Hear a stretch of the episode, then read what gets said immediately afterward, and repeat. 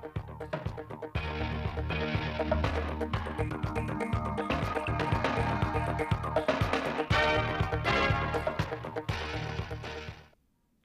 kính chào quý vị và các bạn đến với bản tin thời sự 16 giờ của Đài Phát thanh Truyền hình Thanh Hóa. Chương trình được thực hiện trực tiếp trên sóng FM tần số 92,3 MHz. Thưa quý vị và các bạn, sáng nay 22 tháng 4, Thủ tướng Chính phủ Phạm Minh Chính đã chủ trì hội nghị gặp mặt các nhà đầu tư nước ngoài nhằm lắng nghe ý kiến, tháo gỡ khó khăn vướng mắc, thúc đẩy phát triển doanh nghiệp. Dự hội nghị tại điểm cầu, Ủy ban nhân dân tỉnh Thanh Hóa có đồng chí Đỗ Minh Tuấn, Phó Bí thư tỉnh ủy, Chủ tịch Ủy ban dân tỉnh, các đồng chí Ủy viên Ban Thường vụ tỉnh ủy, Nguyễn Văn Thi, Phó Chủ tịch Thường trực Ủy ban dân tỉnh, Nguyễn Tiến Hiểu, trưởng ban quản lý khu kinh tế Nghi Sơn và các khu công nghiệp, lãnh đạo các sở ngành và một số doanh nghiệp FDI trên địa bàn tỉnh. Hội nghị gặp mặt các nhà đầu tư nước ngoài hôm nay là hội nghị trực tiếp, trực tuyến, có quy mô lớn nhất từ trước tới nay với các nhà đầu tư nước ngoài. Điều này cho thấy sự quan tâm đồng hành của chính phủ với cộng đồng doanh nghiệp nhà đầu tư trong và ngoài nước, tiếp tục khẳng định chủ trương đường lối của Đảng, chính sách pháp luật của nhà nước Việt Nam đối với khu vực đầu tư nước ngoài. Sáng 22 tháng 4, Sở Văn hóa Thể thao Du lịch phối hợp với Ủy ban dân thành phố Sầm Sơn tổ chức lễ khai mạc giải bóng bàn cầu lông quần vợt Gôn Hè Sầm Sơn Cúp Tháp Sinfobia năm 2023.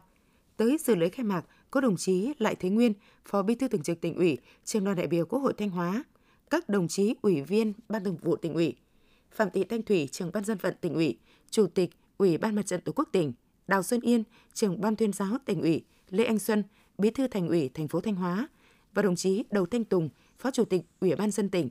Tham dự giải năm nay, gần 300 vận động viên thuộc 45 đoàn đến từ các sở ban ngành đoàn thể đơn vị cấp tỉnh, các huyện thị xã thành phố trong tỉnh sẽ tranh tài các nội dung của 4 môn thi là bóng bàn, cầu lông, quần vợt và gôn,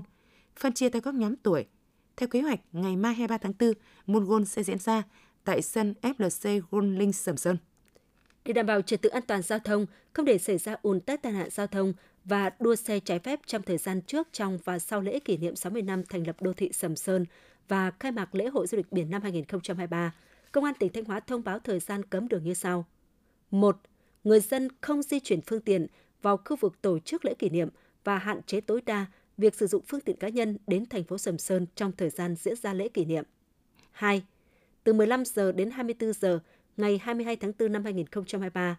cấm xe tải từ 5 tấn trở lên di chuyển theo hướng từ thành phố Thanh Hóa xuống thành phố Sầm Sơn trên quốc lộ 47 và đại lộ Nam Sông Mã. Cấm xích lô, xe điện hoạt động trên địa bàn nội thành thành phố Sầm Sơn. Cấm xe buýt vào khu vực trung tâm thành phố Sầm Sơn, chỉ được dừng đỗ đón trả khách ở đường Lý Tự Trọng, thành phố Sầm Sơn, đối diện chợ Cột Đỏ.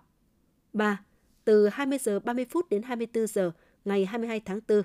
cấm tất cả các phương tiện di chuyển theo hướng từ thành phố Thanh Hóa xuống thành phố Sầm Sơn trên tuyến quốc lộ 47 và đại lộ Nam Sông Mã. Công an tỉnh Thanh Hóa vừa tổng duyệt các phương án kế hoạch bảo đảm an ninh trật tự, an toàn giao thông, trật tự công cộng, phòng cháy chữa cháy và cứu nạn cứu hộ và quán triệt nhiệm vụ cho các lực lượng. Được biết, tại lễ kỷ niệm 60 năm đô thị Sầm Sơn và khai mạc lễ hội du lịch biển năm 2023,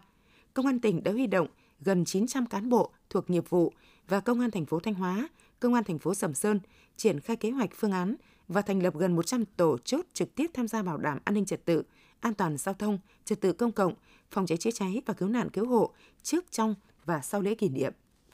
Thanh Hóa đặt mục tiêu đến năm 2025, tỷ lệ giá trị sản phẩm nông nghiệp ứng dụng công nghệ cao đạt 20% trở lên trong cơ cấu ngành nông nghiệp. Hiện nay giá trị sản phẩm nông nghiệp ứng dụng công nghệ cao trên địa bàn tỉnh đạt khoảng 18%, chủ yếu trong trồng trọt chăn nuôi thủy sản. Theo đánh giá của Sở Nông nghiệp và Phát triển Nông thôn Thanh Hóa, ứng dụng công nghệ cao trong nông nghiệp mang lại lợi nhuận trung bình 200 triệu đồng một hecta một năm đối với trồng trọt, gấp 2,5 đến 3 lần so với sản xuất theo phương pháp truyền thống. Chăn nuôi đạt từ 500 đến 700 triệu đồng một hecta một năm. Nuôi trồng thủy sản, lợi nhuận đạt từ 2 đến 5 tỷ đồng một hecta một năm. Thanh Hóa hiện có 12.000 hecta vùng nguyên liệu sắn, sản lượng mới đảm bảo 60% công suất của các nhà máy chế biến. Hiện toàn tỉnh có 5 nhà máy chế biến tinh bột sắn với năng lực chế biến 600 tấn sắn tươi một ngày. Sản lượng tinh bột sắn đạt 70.000 tấn một năm. Giá trị xuất khẩu đạt 30 đến 35 triệu đô la Mỹ, tương đương gần 1.000 tỷ đồng, tạo việc làm cho hàng nghìn lao động. Tuy nhiên hiện nay, sản lượng sắn hàng năm trên địa bàn tỉnh chỉ đạt 190.000 tấn, trong khi nhu cầu nguyên liệu để sản xuất của các nhà máy cần tới 250.000 đến 300.000 tấn củ sắn tươi. buộc các nhà máy phải tổ chức thu mua ở các tỉnh khác để chế biến.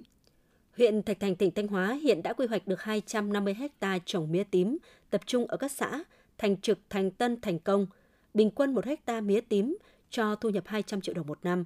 Huyện Thạch Thành đã khuyến khích các hộ dân chuyển đổi đất lúa kém hiệu quả, cải tạo đất vườn, vùng chân đồi núi thấp để trồng mía tím gắn với thị trường tiêu thụ, đồng thời hướng dẫn các biện pháp chăm sóc phòng trừ sâu bệnh hiệu quả. Huyện chú trọng phục tráng giống mía tím Kim Tân, triển khai chỉ dẫn địa lý, xây dựng thương hiệu cho cây mía tím. Do phù hợp với điều kiện đất đai được chăm sóc tốt, nên cây mía tím ở Thạch Thành phát triển tốt, chất lượng, được thương lái các tỉnh ngoài đặt mua toàn bộ tại ruộng. Quảng bá du lịch qua nền tảng số được xem là con đường nhanh nhất để đưa hình ảnh du lịch Thanh Hóa đến gần với du khách trong và ngoài nước. Thời gian qua, các khu điểm du lịch trên địa bàn tỉnh đã triển khai mạnh mẽ việc ứng dụng công nghệ thông tin trong hoạt động du lịch. Hiện nay tỉnh Thanh Hóa đang đẩy mạnh chuyển đổi số trong du lịch với các hoạt động như số hóa di sản, số hóa ẩm thực, các sản phẩm du lịch số, thanh toán không dùng tiền mặt, vé điện tử. Việc đẩy mạnh ứng dụng công nghệ số trong hoạt động du lịch là giải pháp quan trọng để ngành du lịch Thanh Hóa hoàn thành mục tiêu đón trên 12 triệu lượt khách trong năm 2023, trong đó có hơn 610.000 lượt khách quốc tế. Tiếp theo là phần tin trong nước. Phó Thủ tướng Lê Minh Khái vừa ký ban hành nghị quyết của chính phủ về một số chính sách giải pháp trọng tâm hỗ trợ doanh nghiệp chủ động thích ứng phục hồi nhanh và phát triển bền vững đến năm 2025. Theo đó, chính phủ đề ra mục tiêu đến năm 2025 đạt 1,5 triệu doanh nghiệp, 8.000 đến 10.000 hộ kinh doanh chuyển đổi thành doanh nghiệp. Khu vực doanh nghiệp đóng góp khoảng từ 65 đến 70% GDP cả nước, khoảng từ 30 đến 35% tổng việc làm trong nền kinh tế, 98 đến 99% tổng kim ngạch xuất nhập khẩu, khoảng từ 35 đến 40% tổng số doanh nghiệp có hoạt động ứng dụng khoa học và công nghệ đổi mới sáng tạo. Để đạt được mục tiêu trên, chính phủ yêu cầu các bộ ngành địa phương khẩn trương tháo gỡ các vướng mắc, rào cản về pháp lý nhằm khơi thông nguồn lực cho đầu tư sản xuất kinh doanh. Hiện nay tổng vốn đầu tư trực tiếp nước ngoài vào Việt Nam đạt gần 8,88 tỷ đô la Mỹ, bằng 82,1% so với cùng kỳ.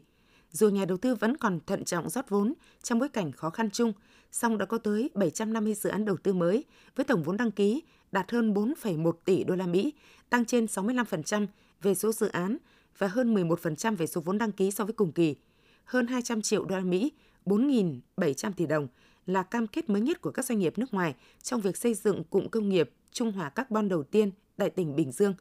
Trong 4 tháng đầu năm nay, có 77 quốc gia và vùng lãnh thổ đã mở rộng đầu tư tại Việt Nam. Một điểm khác biệt của hai khối trường công an quân đội đó là chỉ tuyển sinh nguyện vọng 1. Mỗi trường sẽ xác định chỉ tiêu theo từng vùng, từng đối tượng, từng phương thức tuyển sinh. Thông tin từ Ban tuyển sinh khối trường quân sự cho biết, thí sinh có nguyện vọng vào các trường quân đội phải qua sơ tuyển, đủ tiêu chuẩn quy định của Bộ Quốc phòng. Thời gian sơ tuyển năm nay sẽ kết thúc trước ngày 20 tháng 5. Đến thời điểm hiện tại, đã có 6 trên 8 học viện, trường đại học thuộc Bộ Công an công bố đề án tuyển sinh đại học chính quy năm 2023. Kỳ thi đánh giá của Bộ Công an năm 2023 dự kiến được tổ chức vào ngày mùng 2 tháng 7 và mùng 3 tháng 7. Cơ quan Bảo hiểm xã hội Việt Nam vừa có cảnh báo tới người dân về việc tiếp tục xuất hiện fanpage giả mạo Cơ quan Bảo hiểm xã hội Việt Nam để lừa đảo, chiếm đoạt tài sản của người dân. Người dân, người lao động cần nâng cao cảnh giác trước các chiêu trò lừa đảo nêu trên.